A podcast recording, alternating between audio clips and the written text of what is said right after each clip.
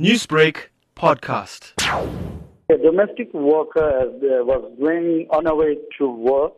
When she arrived at the place of employment, she opened the main entrance gate to enter.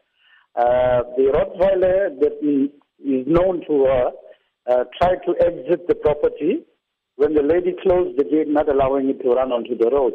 And then the dog uh, mauled her. It bit her in the back of the head, a throat, and about arms.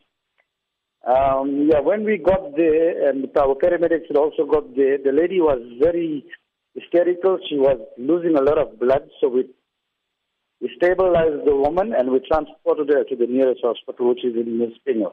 So, Devan, you are saying that the woman was critically injured. What is her current condition? The lady was, when we attended to her, she was in shock, shock. She was in deep shock and she was losing a lot of blood. So we immediately like stabilized her by treating her uh, wounds and rushing her immediately to hospital.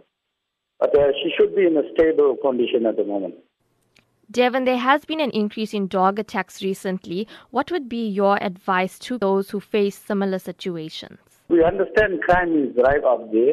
Uh, people need to take ownership of the pets, uh, especially the vicious ones have them chained up or get them used to your domestics that's working long for you. This lady that has been attacked, she's been working for the, the, the resident for 11 years, so the dog is well acquainted to the lady.